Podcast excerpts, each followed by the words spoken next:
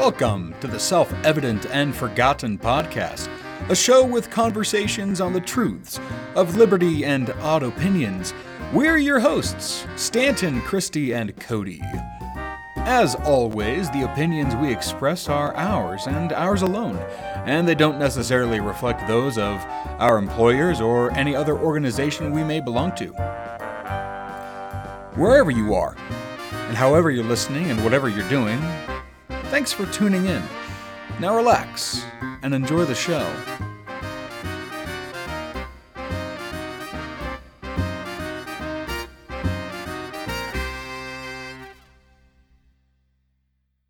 Hello, everybody, and welcome to Self Evident and Forgotten. We are your hosts, Stanton, Christy, and Cody. Every president from Washington to Biden has had a cabinet, a group of official policy advisors that lead the major executive departments of the federal bureaucracy. From famous Secretary of, Tre- of Treasuries like Alexander Hamilton to notoriously powerful counselors like Secretary of State Henry Kissinger, those at the highest level of policy making warrant our examination. And Joe Biden is no different. So today, we're going to take a look at some of his nominations and even confirmed candidates.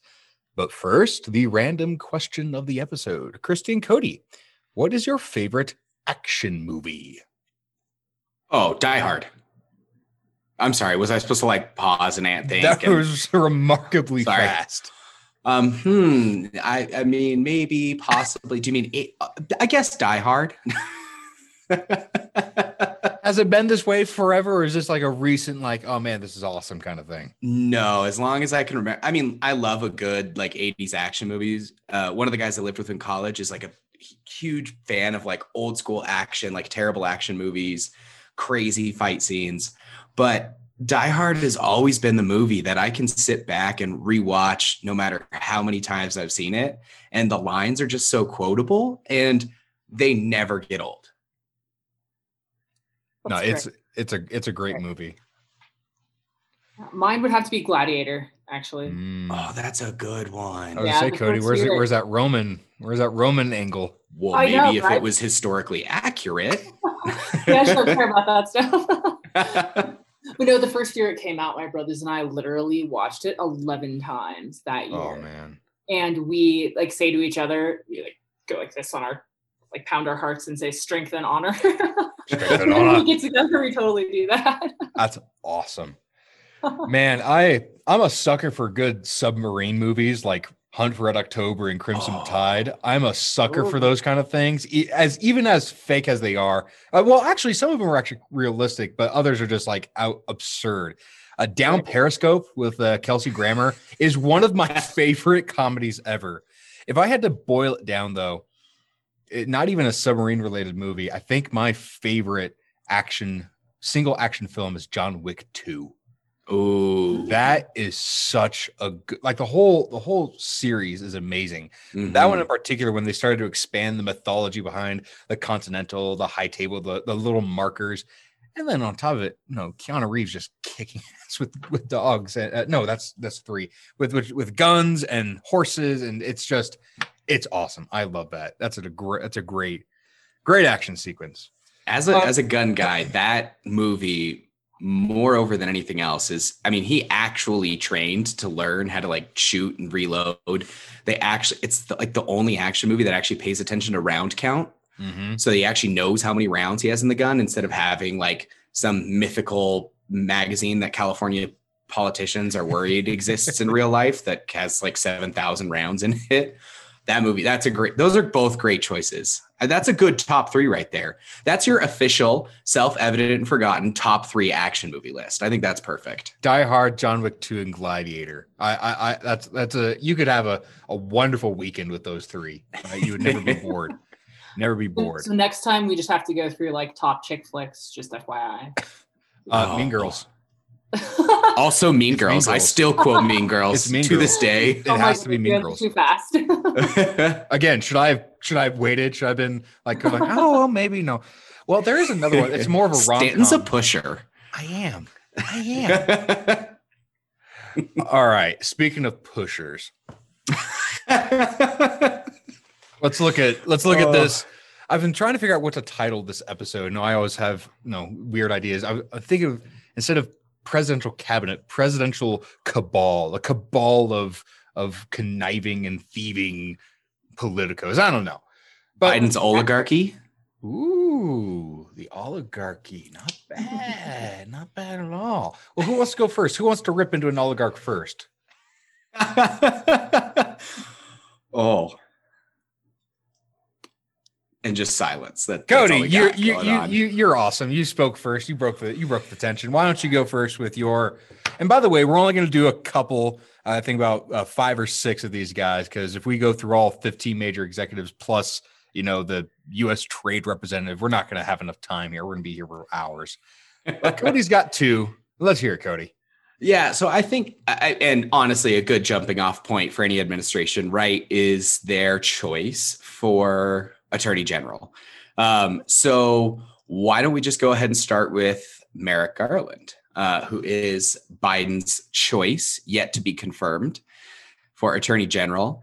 Um, Merrick's also a, a household name these days because of certain actions that occur, occurred in 2015, 16.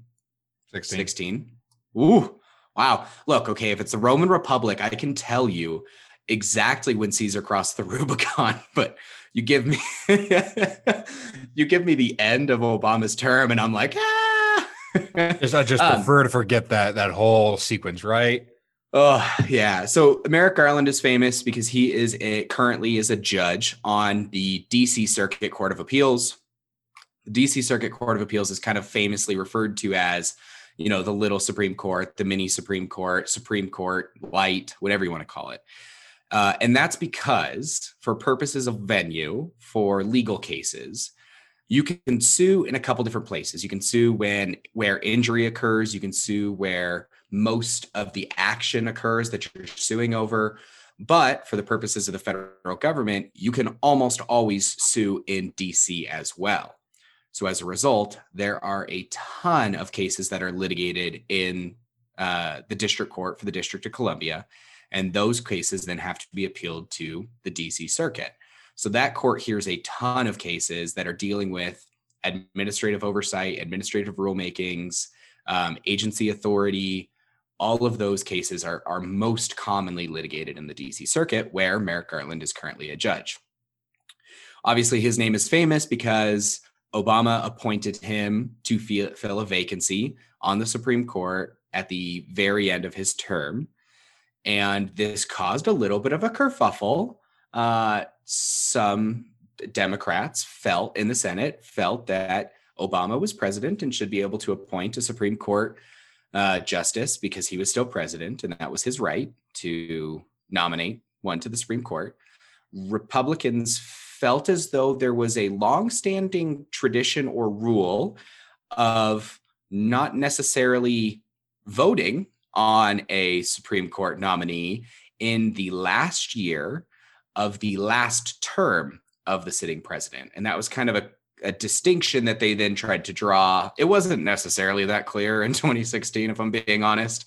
It became magically more clear in, in 2020 when something similar happened to, to President Trump with his uh, with his nominee of uh, uh, Barrett, who we discussed in an earlier episode. So you know Merrick because he was appointed by Obama. One of the reasons he was appointed is because, kind of on the surface, he's not really an offensive person. He's not outspoken and loud. He's a judge. He's reserved by nature. He, the the way that I think that we're going to look at these these nominees is how what do they mean for liberty? You know, we could talk a lot about politics. We could dig into this, so on and so forth. We should really talk about what they mean for liberty. And um, I think the biggest thing with Garland, where I have some hesitation, is deference to agency action. So there's a couple uh, judicial deference doctrines that exist in our um, legal jurisprudence today, and that's you've probably heard of Auer deference or Chevron deference.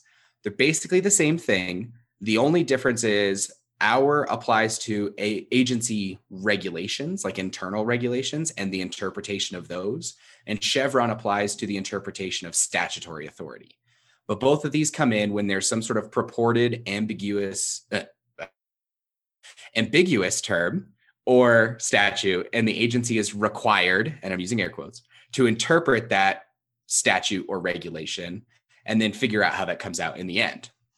Problem with deference is the court basically kind of just takes a back seat and lets the agency do what it wants in a lot of contexts. And they can do that by just saying, ah, it's ambiguous. And when it's ambiguous, we side with the agency. Well, when you have an AG that is in charge of the litigation position for the United States and in many contexts, I am worried that we're going to see a pronouncement of agencies pushing these deference doctrines. And what those deference doctrines really mean at the end of the day is that agencies are passing laws. And not only are they passing laws, the courts aren't reviewing them. So you have an agency that's judge and jury and executioner because they're the ones that also assess the fines. So that would be my biggest kind of point to watch for Garland, uh, should he be con- confirmed to AG, is just what is the litigation position when we're talking about agency deference? And are we going to go back to an era where agencies are kind of unrestrained in the court's willingness to kind of rubber stamp their actions? And that's going to also be important when looking at whoever here or, or Biden chooses for solicitor general, the one who actually goes and argues before the court. Mm-hmm. No, that's that's well. So SG is, I mean, yeah, but is predominantly focused at SCOTUS. Um, so that's always the interesting level there. But yeah. Okay. So we got we have this worry about, you know, we, he he was he's very reverent towards agencies while as a judge, as an AG, he's going to push that even further proactively from the bureaucratic side. And that's that's and here dead on. And and this is this informs the rest of our conversation, right? Because we're going to start talking about people that are heading up those agencies. So you're to you're talking about somebody that's to defer to the people that are going to be sitting next to him in those those issue areas. Which in my opinion is precisely how someone like Joe Biden can, you know, claim to be moderate and put someone who also claims to be moderate, or I guess judges don't really claim what they are, but who everyone interprets as a moderate in these positions that basically, in so many words, just turn a blind eye to the ways that liberty is really going to be damaged and attacked through these other more rabid uh, secretaries and confirmations that the administration is seeking. I mean, and that even applies to all the executive orders that Biden himself is already streaming out of the White House. Um, so yeah, putting someone like Merrick Garland puts another moderate face on the Biden administration, but it's absolutely not the reality. You need people who turn a blind eye in the positions of highest authority to get the stuff done. So when and, it comes, oh, go ahead, Cody. Well, and deference is the lifeblood of bureaucracy. Oh yeah. Right. I mean, the idea of bureaucracy is that you educate the people and then you put them in charge of the areas where they're subject matter experts again using air quotes and then you allow those sub- subject matter experts to then regulate those areas of your life and you defer to them because they're smarter than you mm-hmm. that's bureaucracy i mean that's the entirety of the german ideal system that's the entirety of what's been pushed into the united states uh, so when you've got somebody that is pushing that idea from the highest level or could be pushing that idea from the highest level, that's where the the you know concern is really going to come in. So in terms of whether moderate or extreme and pushing this idea of I know more than you, Christy, who is the president's oh that's the time. We're trying to keep a timer for ourselves so we don't go over. I didn't think it was. we got a lot to cover and not a lot of time, people. Bear with us. Won't do that again. Christy, who's who's the president's secretary of, of transportation or his nominee? Oh, everyone's favorite mayor from South Bend, Pete Buttigieg. Mm-hmm. And he mm-hmm. actually has been confirmed. So he is, in fact, the oh, secretary oh, of transportation. Okay. Yes, and as many people might say, probably the least qualified secretary. you were going to say that he's been confirmed as everybody's favorite mayor. Oh, yeah, I think he would like everyone to think. But um, as a joke, so not this Christmas, but one Christmas ago, my youngest brother, who was always playing jokes on me, bought me all these Pete Buttigieg for president uh, little pins and he hid them all throughout my Christmas stocking. and he bought me a t-shirt with like Pete Buttigieg on it. I'll, I'll one up you here real quick, just as Yeah. a diversion. I'll one up you here. So my senior year of college, um, I'm living in a, a one in the senior level apartments. I have my own room, sharing it with uh with three other guys. And no, but that year I was spending a significant amount of time at my now wife's uh off-campus house. Right, that was where I was spending uh, most of my time. I really I came over to my place to to shower, grab some clothes, and so on and so forth my roommates would do like a little experiment where like they place like things in my room see if i would notice because i wasn't there a lot one time they put like a log on my bed and i i did notice i'm like what the hell is a log doing on my bed their ultimate test of my observance they cut out and i kid you not hundreds of little donald trump heads on paper they like Oh. print it and they just cut them out and they scattered it everywhere. And i mean everywhere in drawers in in the pages of my book in the pockets of my shirts. I am still finding some today. I had a tie last week and in like the little crevice of the tie on the backside there was a trump head stuck in my tie. So yeah the little the the pete buttons everywhere that i Oh. that's frustrating. I'm like this will never end where are they coming from yeah, no, paper's Oh. a lot more hard to get rid of than uh, pins. Which you can Well, just imagine being in a meeting and having a Trump head fall out of your tie and having to explain that. It was, it was it's Oh, it's just infuriatingly entertaining. All right, so back to Pete.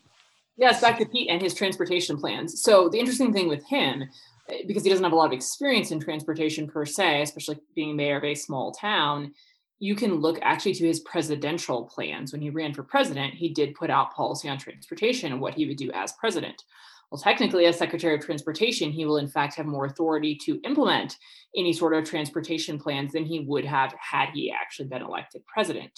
So, one big clue is that a transportation organization says that Pete Buttigieg's presidential plan for transportation was very similar to Michael Bloomberg's. Um, that should give everyone a clue uh, when you look at someone from New York and how they implement transportation plans. They often do try to push certain options on people, and that's that's precisely I think how this relates to liberty. We could, you know, debate and have min- many different opinions on what kind of transportation is best, whether it's cars or public transit or just walk or ride your bike. That, but that's a completely different topic when you're actually talking about should people have the choice and the ability to transport themselves and their families as they choose. So, you know, certainly there's a lot of concerns with what Mayor Pete would do. One of his big plans as president, and we'll see how much of this would translate into his secretary plans. He wanted to institute a national Vision Zero plan, which, again, his transportation organization calls it radical for a country where states are allowed to set their own targets um, to protect to protect pedestrians.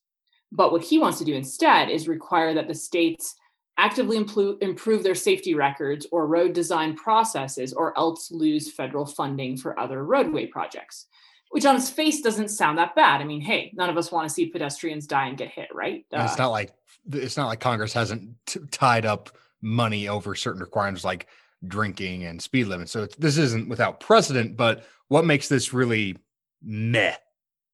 Down with Right. the 21st Amendment. well, yeah, a number of things. And, and one of them just being it's yet another power grab by someone in the federal government saying, well, you know what, states, you don't do a good enough job yet again. And I'm sure some of them don't. But really, we think the federal government can do an ideal job. We think someone sitting in DC knows, you know, what Alabama needs, what California needs, what Georgia needs. I mean, flat out, they just don't. States always understand better, and it's better for local pressure to rise. Uh, and the other thing, leaving that one a little bit on its own, just the ultra federal control that he seems to want to implement, is uh, let's see, this part right here. He talks a lot in his presidential plan about ride sharing, public transportation, and just, in his words, good old fashioned walking and biking. Because the US, according to him, subsidizes driving a tremendous amount, but we are more reluctant to support transit or things like trains. And he, if he became president, he says that he would envision making a greater balance and supporting cities that are trying to do that too. So, in other words, it's a selective support of cities across America, not based on who actually needs transportation help, but who agrees with his strategy on transportation, which again is pushing public transit, walking, and biking on people. Not bad choices, but something that should be a choice. And you shouldn't push people out of driving because the federal government prefers only public transit to the detriment of what a lot of people actually need. So yeah, I think you're going to see because so Denver has this Project Zero. We have it here, um, and the practical outcome of it has been they use all the pot money to add more bike lanes, bigger sidewalks, more walking areas. But the practical upshot of it has been that like go drive downtown. Well, not anymore because there isn't rush hour because COVID is in entering into year two. But uh, you know, like it was before COVID, it was crazy because all the one ways were halfway closed down. You had bike and bus lanes that would take up two lanes of a total four lane road so that you'd only have traffic going one way each way. And then what it gets to is you get to this like walking city idea right? You get to this idea of creating a, a you know metropolis that you don't need a car in. You can just walk everywhere. You can just go and um, you know take public transit. But I, I, mean it'll be interesting to see what the initial policies are and, and whether or not they do or how they prioritize and push federal government onto the states with covid. Because so obviously we've seen them impose a mask mandate on the channels of interstate commerce. Yep. but how are they going to treat you know an increase in rideshare and an increase in trains while they're also trying to stop people from interacting? I mean you saw in new york car ownership skyrocketed with covid so they're going to have to figure out how to balance their agenda items on those two areas but I think what you're going to see either way is federal dollars tied to a lot of programs that are incentivizing, you know, community transit models, which not only costs the community a ton of money, but are then going to cost us money in the expenditure of our federal tax dollars, which they're going to use to push those programs down.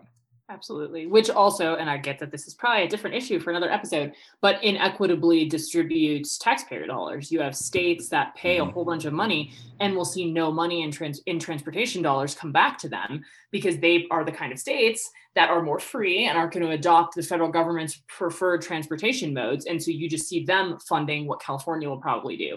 And that happens all the time in so many areas, but this is yet another example of it happening. Right. Again. The car heavy roads of California get subsidized by the not so car heavy roads of Kansas and so on and so forth. Right. Yeah. You know, to, to his point, you know, lowering subsidies um, I don't know what he's referring to. I imagine he's referring to subsidies for oil, I guess.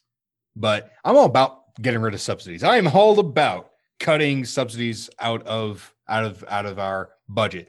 But I have a strong he, doesn't want feeling. He doesn't this want to cut, a one for one exchange, Stanton. no, he doesn't want to cut subsidies. He wants to move subsidies to something of a different preference, right? right? Yes. I'm in charge now. I get to say where the money goes, and that's just that's just childish in my in my eyes. Speaking, I did of, think it was really interesting. Hold just before we move on quickly. So when when Buttigieg was like formally nominated, or Biden not formally nominated, when Biden indicated that he was going to formally nominate him, his response, like he tried to to have like a good communications style answer, like some PR person definitely put it together, and it totally backfired because his statement was like recounting thousand mile train trips that he had taken while he was in college and that he had proposed to his husband in like an airport terminal or a bus terminal. And he was like, I, I can't wait to run transportation because I used to sit on a train and I once proposed in a terminal. And everybody's like, Oh, you think that qualifies you to run a federal agency? That's terrible. It's just passion. like comms 101. It's, it's just it's the like ultimate a, backfire. A passion for a policy subject makes me an expert in a policy subject, which is directly tied to Biden's nomination for Secretary of the Interior, Deborah Haaland. I don't know if I'm pronouncing that right. We've been trying to figure it out here at SEF. We're as close as we can get. Deborah Haaland currently is a representative from New Mexico. She is currently in the midst of her second term. Second term. Now, you might ask, what experience does she have? Now, if you don't know, the Department of the Interior manages most, not all, but most of the land owned by the federal government in the United States, right? Some of that land is um, owned and operated by the Department of Agriculture uh, via the uh, Forest Service, but most of it's the Department of the Interior. Okay, this is where you get the Bureau of Land Management. This is where you get the National Park Service, et cetera, et cetera. Okay, so you might ask, what does a second term Congresswoman from New Mexico have an experience in overseeing what is arguably the world's largest land owner, right? That's essentially what it comes down to. Okay. Was she a was she the governor of New Mexico beforehand? Was she a state representative that dealt with state parks? The answer is no and no. Before she was a congressman, Representative Haaland was the chairwoman for the Democratic Party of New Mexico. That's it. Right now, that's not to say that's not uh, not insignificant. That's not to say that she hasn't done a lot with her life and she's raised. Christy is shooting you looks right now. No one else can see it, but, but let me put it out there. as much as we love our politicos, as much as we love those who manage the important day to day work of state party politics, as important as that is, I'm not sure if that would qualify you to run the largest man- land management system in the entire world. Okay, i am putting that out there. Now, to her credit, Haaland has sponsored legislation that has been passed in part, not fully, um, that deals with land management. And she did this with Senator Udall of New Mexico. They, they co sponsored this. Um, but I, I just got to ask, like, what on earth is this all about? Okay. We here at SEF do our best to avoid politics like politics from a from a purely political perspective right? We talk politics from a liberty loving ideal. We don't want to talk politics and we certainly don't want to talk about identity politics. But what is biden's rationale for appointing representative haaland to this position if she has no experience this right? She wasn't even a, bu- a mid-level bureaucrat in the department. Representative haaland is a native american and when you are President Biden, and we're talking about this moderate versus extreme versus whatever, he is probably looking for a high profile individual who is going to rally support for him from a variety of identities, from a variety of cross sections of the country. And one cross section that he's obviously trying to go for, which no, that's what that's what he's got to do, is a Native American population. And Representative Haaland fits the bill. On top of that, she's a woman, so that also plays into a really big effect. That's not to say that she's appointed because she's a woman. She's probably qualified in a lot of other things. I'm saying I'm wondering why is she qualified to be the Secretary of the Interior? By the way, the Department of the Interior manages about 507 million acres of land. The United States has about 1.9 billion acres. You do the math, that's over 25% of the country is managed by the federal government we are going to put that management with someone who has less than four years of federal experience total. Illegally managed, mind you. Unconstitutionally managed. Yes, illegally constitutionally managed, but we'll put that away for now. The point being is that that to me is a problem. Now, why is it a problem for liberty, for freedom, for for our for our for, to be concerned about freedom? First off, as Cody mentioned, this land management this is land that should be accessible, bought and sold by any American, right? Any American should be able to buy and sell land as they please. And to quarantine an entire fourth of the country away from the people is kind of absurd. Now, we might say, well, what about national parks? What about the beauty and the grandeur of our country? You know what? Fine, right? I, I get it. We want to protect that that land, and we can have a whole episode on whether or not national parks should be privatized. Right? We could have that discussion. I don't want to have it now. However, of that 507 million acres managed by the Department of the Interior, a fraction of it is available for public public engagement, right? Most of us will never see most of that land. Not even not even a 20th of that land, right? And I'm here, I'm here near Rocky Mountain National Park, which is a massive, massive segment of northern Colorado. Okay. That is land that is going to be managed in a very certain way and in such a way that it might hamper those who have key economic developmental interest there. So we talk about the Keystone pipeline, right? That's a that's a controversial thing in and unto itself. Pipe that pipeline is already under development. That pipeline is already in the throes of of being made, right? There are jobs that are being done, there are jobs at stake, and these are jobs that have been funded and invested in by private companies. And Biden has already put a halt to it through his executive order. What do you think a Secretary Haaland is going to do? Not only is she, is she going to terminate the project completely, she'll probably terminate every project that has ever been started to begin with. That is a problem for those who have already invested millions, if not billions, of dollars into developing that land, land that was given to them by previous administrations. So, inexperience, probably hostile to economic development. This is not good for those who value the freedom to move about and to purchase and buy land. Well, you're absolutely right, Stanton. And I think there's a couple key problems that you brought up. One being that she, if you look back at the legislation she co sponsored, she did co sponsor a bill that would require zero gas emissions on federal and public lands. I don't remember by what year, but in order to do that, you have to stop all of the drilling, all of the everything related to oil and gas on any public land, which actually happens on a decent amount of public lands. Um, so she would want to stop all of that, which is terrible for economics and jobs all across our nation. I mean, America can be energy independent because we draw on our lands. So apparently, she would rather have us beholden to other countries around the world. And then, secondly, another bill she co sponsored, she wanted to prohibit the Department of Interior, which she will now lead, um, to give any management authority of public lands to state officials. So, one of those other moves of taking power away from states and prohibiting them from ever having it and leaving it with the federal government, which somehow knows so much better. State governments, which are far more answerable to voters. Yeah, exactly. That's exactly. a, that's a. I did not know that aspect. I was looking at, at some of those bills. I did not know that part. That's that's terrifying. Well, and so here's the other thing, right? DOI is massive. You've kind of mentioned some of it, but I don't think people understand how massive it is. DOI is the umbrella for the National Park Service, the Fish and Wildlife Service, the Bureau of Land Management, which generally manages all um, mining and like oil and gas, um, as well as the Bureau of Indian Affairs, as well as the Bureau of Ocean Energy Management, which does offshore. So you're talking about massive agencies that so a lot of people think like the Fish and Wildlife Service is its own agency. No, it's under Department of the Interior. So all of these are kind of subsumed under that.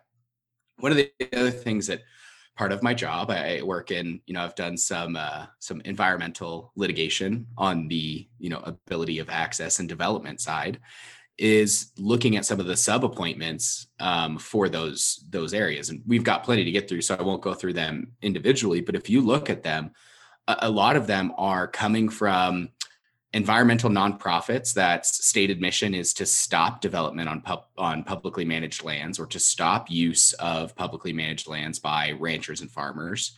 You've got people that are coming from government centric uh, viewpoints of management and whatnot, and you're going to see most likely the you know reversal of the prior administration's position of diversifying these management decisions back to the west and back to the states. Because stan you mentioned that 25% of the united states is federally managed. You're right. Almost all of that is in the west. The state of nevada is 80.5% federally managed. 80.5% the state of texas is something like less than 1% federally managed I'm exaggerating, I think, but it's I'm pretty sure it's in the single digits. The problem is like these decisions are all being made in DC, and you're going to have a director who's sitting in DC or an appointee who's sitting in DC who wants the decisions made there, but they're going to affect people well outside of DC. And that's the problem that you continually get with this kind of what we've been talking about a bunch is this centralization of government back into the DC sphere the other thing you're going to see that we haven't yet talked about, but is relevant to every appointee and and will come up again is the how they're going to start treating and using climate change in their policy decisions.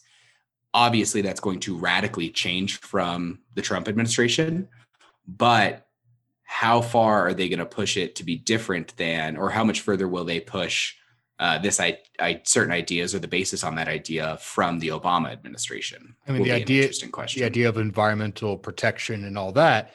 Again, we're not here to have a policy debate, but that's going to be used as a a blanket defense for any policy, right?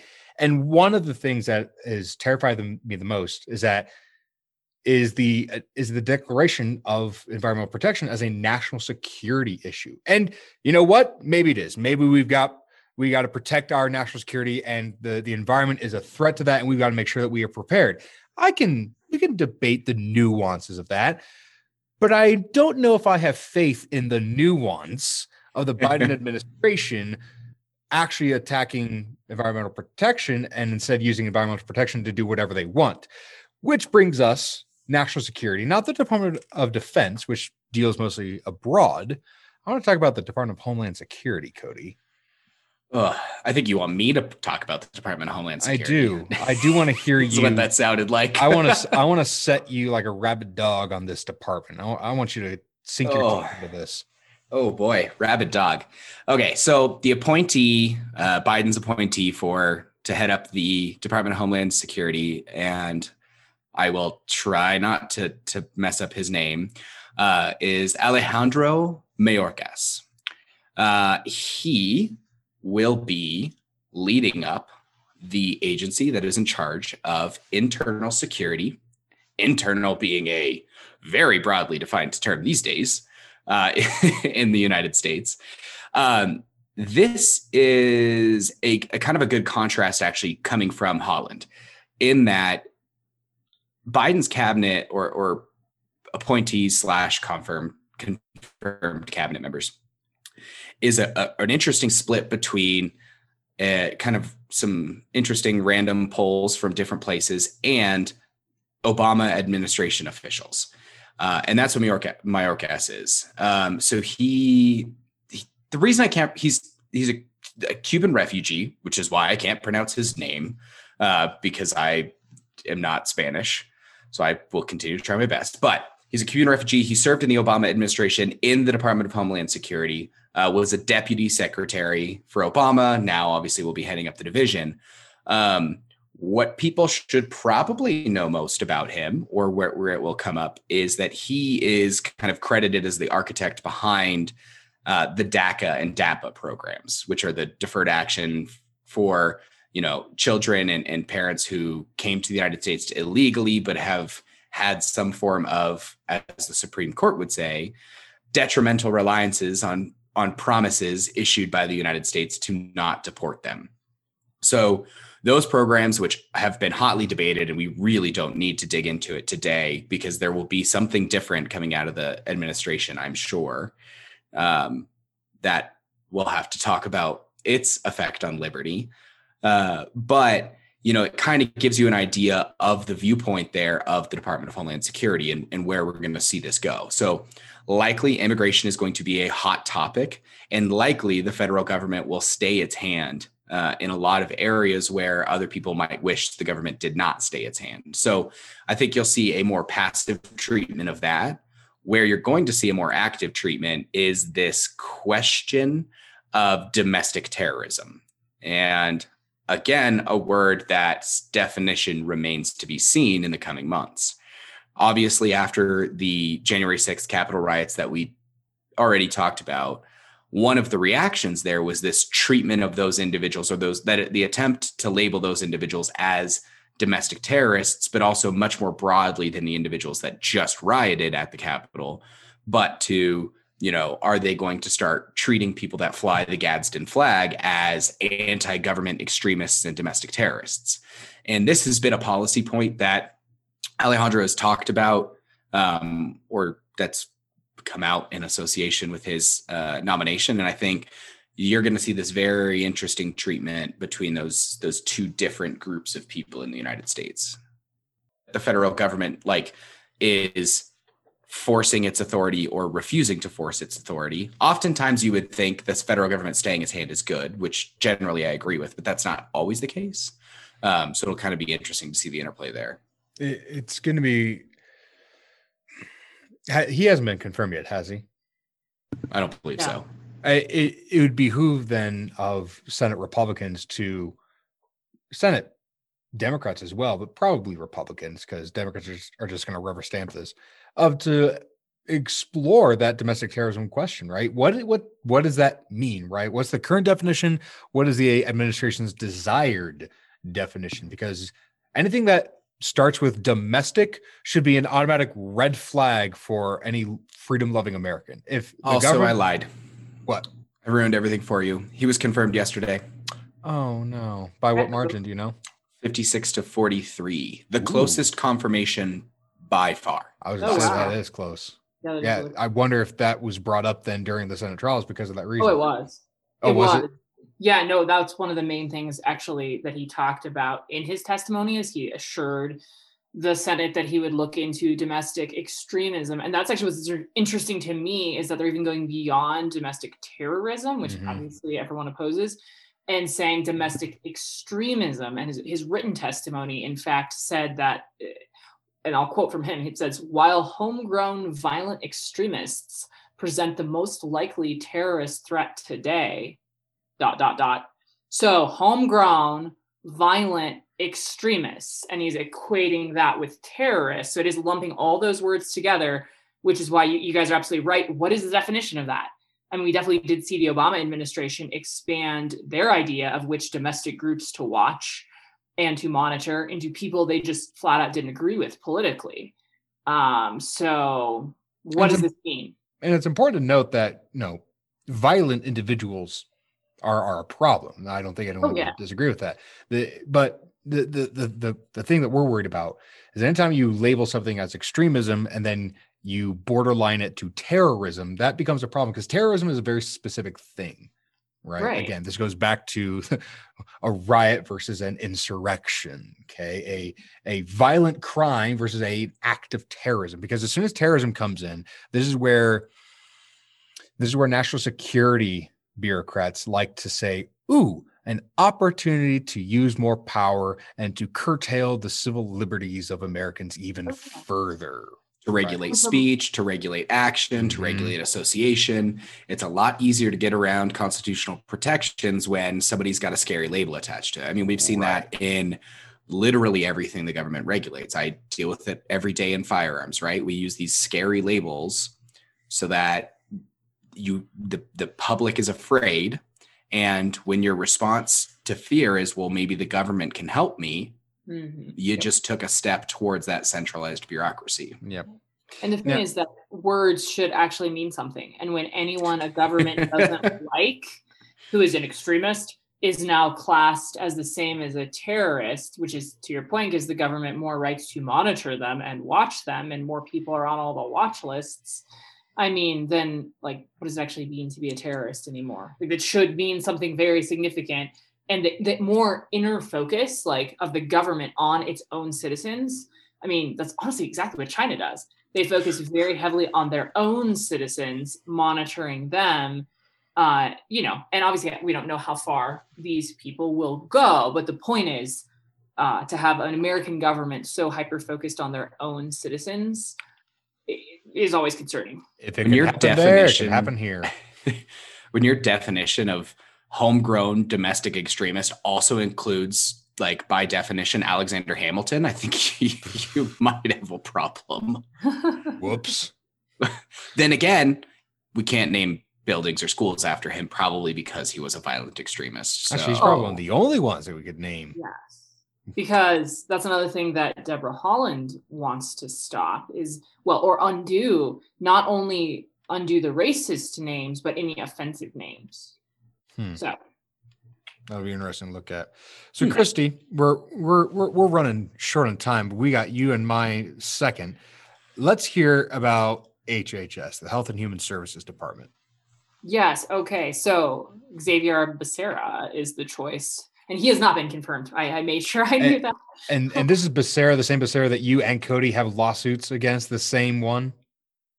Yes, I mean Cody, I think has like real full-on lawsuits against him. I am filing an amicus brief in a case um, that he is being he, he's one of the parties to. Although it'll it'll be switched if he does get confirmed because right now he's the Attorney General of California, and that in fact is I guess what most qualifies him to take the HHS position is actually his background in suing the Trump administration over and over and over and over again. And he's also one of the few people ever nominated for the Secretary of HHS um, who has been in elected office for, oh goodness, I want to say it's been over two decades of his life. He has been an elected official. You see most HHS secretaries either being health experts, which Sarah is not, or you see them being governors, like maybe someone who actually like Kathleen Sebelius from Kansas. Yeah, exactly, exactly. Someone who actually had some authority over a health organization. And, and AG from California, who previously was in the legislature, does not. But Obama also had offered him a position, a lower position, US trade representative, and he had declined it at the time. But basically, my point is he's been in the works, someone that the Democrats at the White House have wanted because of his loyalty to them. So it's not really his actual qualifications in any health related field that have caused him to be nominated for this position. It's the fact that he will do whatever the Democrats in the White House want, or, or the Democrats in his state. California is obviously very anti liberty. And um, that's the case that I'm involved with was, I guess, a very targeted um, prosecution by the government of California against someone who's pro-life, David Daleiden. Some people might be familiar with him. He did in he was an investigative journalist, a citizen journalist, and did an investigation of Planned Parenthood, uncovered some crimes that were committed. A company that worked with them was even shut down by the state because of the crimes. And yet Kamala Harris investigated him, and then Becerra kept it up, and he's being charged with crimes. And anyway, the First Amendment and free speech is super involved and the point is, Xavier Becerra has been an opponent of constitutional rights unless he supports the policy views of the people who are involved. And that is a major problem when we're talking about any federal department, but certainly Health and Human Services, which does deal with the abortion issue, with people's insurance, with end of life decisions. And he's proved that he he is loyal to one side. He is going to do whatever he is asked to do by that side. So when your loyalty is not actually to the people, but to specific authorities in power, we know that our liberties will not be considered at all. Um, and he doesn't have any expertise in the matter, but he will do whatever he's told. And for those listening at home, it's important to realize the largest single item in the US budget discretionary wise is the Department of Defense, right? We call it one of the largest departments ever, but it is not the biggest. The largest amount of money that Congress spends is on mandates, specifically in welfare.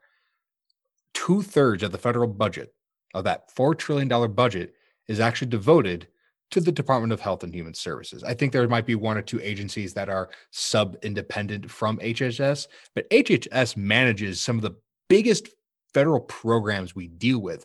And to have someone that may or may not have expertise in this matter, or may or may not uh, may or may not have any particular principles in terms of constitutionality, that's worrisome when they're dealing with that much that much re- that that many resources. Well, and he wants to grow it. That's actually part of the problem too. Is even though it is the biggest, he wants to grow it more. Like three years ago, he had told Fox News that he would support Bernie Sanders' Medicare for all legislation. Oh no! And he'd been, he, according to him, he'd been supportive of the idea for all of the 24 years that he was in Congress, the U.S. Congress. Um, and he got like a lifetime rating of eight percent in the Council for Citizens Against Government Waste when they rated members of Congress. So no question he is not a limited government advocate at all. He'd mm-hmm. like to take this huge agency and grow it to monstrous proportions beyond what it already is. Guys, I think we're being a little bit unfair. Remember, he's the AG in California, And California has handled this COVID crisis from a health perspective so well um, that very clearly there's experience involved. we should get Cuomo to be his to be the assistant Oh, undersecretary. Oh no, no, no we no, need no. Cuomo as his Ugh. assistant undersecretary. It's a I just saw that in California, the restaurants can be open, but they have to turn their TVs off during the Super Bowl so that they don't encourage people to to like right. That's just petty. That's just cruel. That is You- vindictive. Po- okay, I gotta Well, this stop. is also the state though that told people around Thanksgiving that if they sang at gatherings, they need to sing in a whispering voice. And I'm not making that up. oh. Literally. So, sing yeah. So I mean, the thing for me with with Becerra, um, and I am on the opposite side of the V uh, from his post in a couple of cases. Um, so you know, guys, take my words with a grain of salt. Also, I will watch my words. Um, is so he's been an elected official longer than I've been alive, which I think is is kind of telling. I mean, I'm not old, but don't get me wrong, but I think that's kind of an interesting perspective of like this is his career. His career is as an elected official, which is it it that's a fact of life. What I think you're going to see is I think a lot of things that we don't currently treat as health issues are going to become federal health issues. I mentioned that we'll probably talk about climate change again. Here it is. I think you're going to see some aspect of climate change become a federal health issue, and the federal government will look to regulate it as such. Also, fairly well known, AG Becerra is one of the biggest opponents of gun rights in the country. California is one of the most restrictive states uh, when it comes to firearms. Uh, the AG's office regularly litigates against and takes very strong stances against individuals that attempt to challenge California's regulations. California also regularly litigates against the federal government when it tries to draw back regulations. I would not be surprised if you see, you know, firearms and gun rights treated as a health issue by the federal government under the Department of Health and Human Services. I think you're going to see these things change in the way that they're presented to the public. And the reason for that isn't because they're actually health crises. The reason for that is because the federal government will have a different way of regulating your life. And that's going to be the scary thing under HHS. It's kind of a under the radar post and nomination that I think a lot of people are not going to be paying attention to. I think a lot of people are going to be paying attention to AG, DOI, um, inter- or interior, uh, homeland, um, you know, defense. But I don't think a lot of people are going to pay attention to HHS. And with that big budget, with somebody that's a career politician and with somebody that is not necessarily afraid of wielding the heavy hand of the government when uh, available, I think you're going to see a very different department in a couple of years than even what we saw under the Obama administration.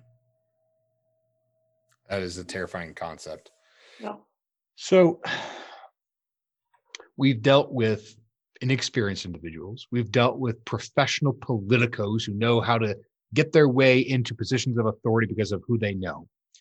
Our last nomination is perhaps the opposite of almost all these people. This individual, of all of them, is the most qualified, probably of any nomination for this position we've seen. The person is, of course, Janet Yellen, who has been nominated and confirmed to be the Secretary of the Treasury. Now, for those of you who don't know, this woman is particularly formidable. She has her uh, undergraduate from Brown, her master's and PhD from Yale in economics. She taught. Un, uh, she she was um educated under Joseph Stiglitz, who was her predecessor on the Council of Economic Advisors. So she chaired the Council of Economic Advisors. These are people who go to the president and say, "Hey, you should do this for the economy." So she was that for Clinton. She was the president of the Federal Reserve Bank of, Sa- of San Francisco under both Bush and Obama. She was the chairwoman, the first female chairwoman of the Federal Reserve Board, our central bank. Uh, she was that under both um, Obama and part for Trump. And now she's the Secretary of the Treasury. She has taken all three major economic positions. So, looking at her from a qualification standpoint, there's perhaps no one more qualified of all the expertise that could be uh, put into one person. She's got it, right? So there's there's no criticism there. However, the criticism is not in her lack of expertise. Her the criticism is in the type of expertise that she has. Janet Yellen is the archetypal Keynesian econo- uh, uh, economist. Okay. Now, for those of you who don't, Can we add in a lightning strike there.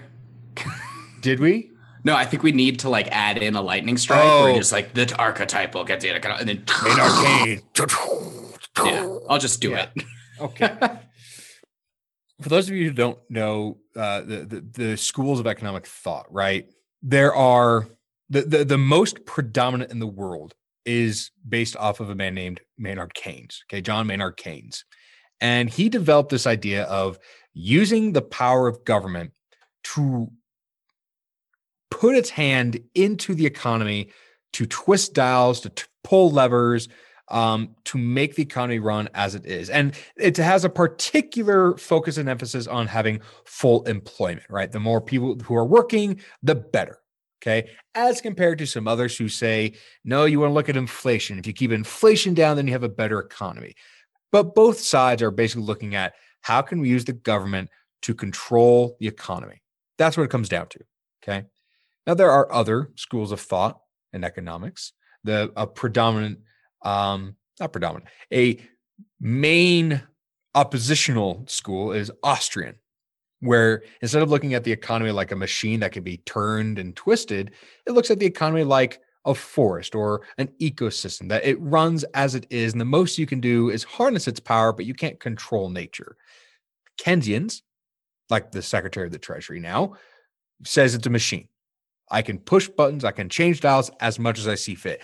And she did that while she was the chairwoman of the Federal uh, Reserve, okay, where she plummeted interest rates to what below she was she was she going into negative rates? I can't remember. Do you remember Cody? Do you remember Christy? I don't remember them hitting negative. I don't know if they hit negative, but they got doggone near close, right? What does this do, right? We're not an, uh, an economics podcast. So what the hell am I talking about here?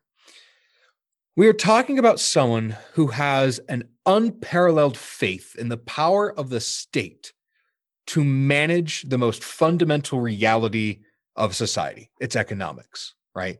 The wealth, the well being, the property rights. This is someone who believes in the power of government to dictate policy, right? To not just dictate policy, but policy that will ultimately manage our entire way of life, right? Our our, our economy, because that's really what the economy is. It's it's how we interact with one another on a physical kind of level. Okay. Is she qualified? Absolutely. Which is the most, to me, this is the most terrifying appointment of them all. It is because she is so qualified, because she is so competent, that in that competency, she poses as a true danger in wielding policy, in wielding the ability to issue bonds, to dictate financial policy. It is in that competency that she has a great influence on whether or not the federal government's treatment of the economy is freedom based or force based. And being Keynesian, it's probably going to be force based. And that's worrisome.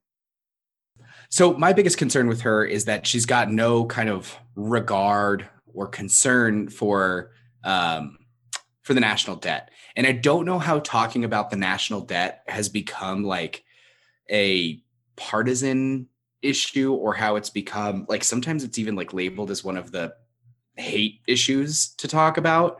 But to me, the idea that somebody that's going to walk in and, and, manage our budget, let's say, right, and, and oversee the uh, economic policy of the United States doesn't care if we fall further into the red and has no concern about bringing us back into the black. And the idea of that to me is just shocking. Like, how far can we go with the national debt just skyrocketing? I mean, I just, I mean, I guess maybe they're the the position is like, who's going to call it in against us? I, I, which I guess you could try and take that stance, but you know, that's a that was a big flag for me um, during her confirmation and, and with her positions. It's just, you know, we continue to have little to no regard for debt. And obviously, I mean, the problems of just working versus productivity is a big issue of, you know, there's a big difference between busy work and between productive work. And that's something that, you know, that school of economic thought isn't concerned with. You know, you mentioned this, you know, lack of concern for the debt and this idea of modern monetary theory, which is its own terrifying concept of, yeah, money's irrelevant, just do whatever you want. Something else to consider about Bet Yellen. So she's held all three major positions, right? Chairman of the economic of the Council of Economic Advisors, chairwoman of the Federal uh, Reserve, and now the Secretary of the Treasury. That should worry us in terms of the fact that not only does she know all these things, she knows all these people and she has a significant relationship with these people. You know, we talk about how she was paid what eight hundred thousand dollars in speaking fees for Citigroup and a couple of other major banking organizations. I, I don't care who you are, and I don't care how smart you are. No one pays eight hundred thousand dollars to hear another person speak. That eight hundred thousand dollars is for something else. Right. Oh no, and that I agree is like the biggest concern with her. I'm no expert in economics like you, Stanton, but it is highly concerning when someone with that much knowledge and with that much experience and that many relationships and those many money ties controls this part of our government. Like there will be no dissuading her from what she already plans on doing. She will do precisely what she wants to do because she knows exactly how to get it done and that is perhaps perhaps more dangerous than someone who you know is just filling in to me she's the dick cheney of economics she has been going through the revolving door so much that she can basically walk into any economic organization and say do this and they'll say okay yes ma'am and it will be done almost without question so to speak. yeah but has she shot anybody uh, not that we know of has she shot hey. lawyers? I don't know. Are you, are you worried, Cody? I'm just saying. All right, we are closing in on an hour. I don't know if we've gone over, if we're under. I can't quite tell. Um, so we're going to start wrapping this up. Uh, and we're going to wrap it up, continuing with our segment, uh, shout outs, okay, where we give thank or notice to people who we think you need to know about. Uh, Cody, got someone beside your mom this week? Not to say that mo- mothers aren't deserving of our love and affection. I d- no. Last week, remember I said my dad listens. Oh, um, right. I do actually. As I was thinking about this, the problem is right. Like your first shout out, everybody's gonna be like, "Oh, well, that was your first one." But um, a close friend of mine, uh, his name is Leo, uh, is up, and he's a friend of mine back from my time in Canada. For those that don't know already, I don't know if I've said it on the podcast, but I lived in Canada for ten years. Um, and Leo's a, a, a loyal listener, uh, which we always appreciate. But um, the reason I wanted to shout him out is because I think one of the things that's really interesting is we were chatting about it, and you know, Canada's a very different country to the United States, has very different protections. Yet, a lot of these ideas of um, liberty and individual responsibility and self sufficiency kind of you know cross the border without issue. It just depends on how the government rate um, controls it. The other thing is, he's given me valuable insight into things that I just kind of assume. I mean, sometimes I tend to, you know, get the ball rolling and just kind of assume that people are on board with me. And he's been able to help me pump my brakes on some of the issues. So, Leo, I know you're listening. Thank you so much for your help. I, I certainly appreciate it. And I hope that you continue to enjoy what we do. Awesome. Christy?